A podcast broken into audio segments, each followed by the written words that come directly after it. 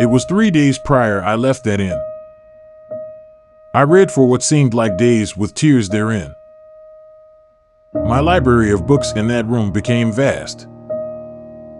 It's a week later and I will recount the past. I traveled to Orsinium via carriage. I told the driver the lie I was here for marriage. They were not friendly to outsiders, and though I had the coin, there was little room in Orsinium for me to join.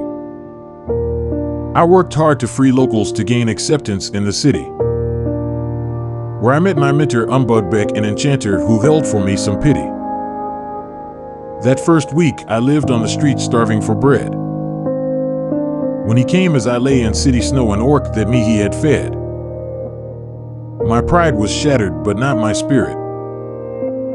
I, over the course of a month, became an enchanter who used ice magics. Apprentice though my goal long off, I knew I neared it. It was at the end of that month I was given a task to defeat Iceheart, recover the chief's sword. The enchanter told me it was my only way to gain their favor, he implored. The battle was long and the siege bloody. But I made it to Iceheart in his study. The giant of an orc wielded a sword that commanded ice itself. But with my ice armor and healing magic, it barely scratched my health. The chief had likewise himself alongside me fought. Trinimac's glory to me he had taught. We fought as one as brothers under the ceiling high and Iceheart himself, main enemy of the orcs, would die. The Winterborn rebels scattered in number. For when they saw our victory and iced the code of Malacath slumber, the orcs divided over their god. One with dual names as the king prod.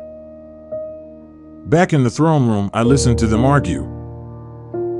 But the Green's wrath or ice of heaven would happen next they could not undo. The king, acting as a tyrant, killed the chieftain as if he were a lesser orc. I couldn't believe I helped him, and they did not just talk.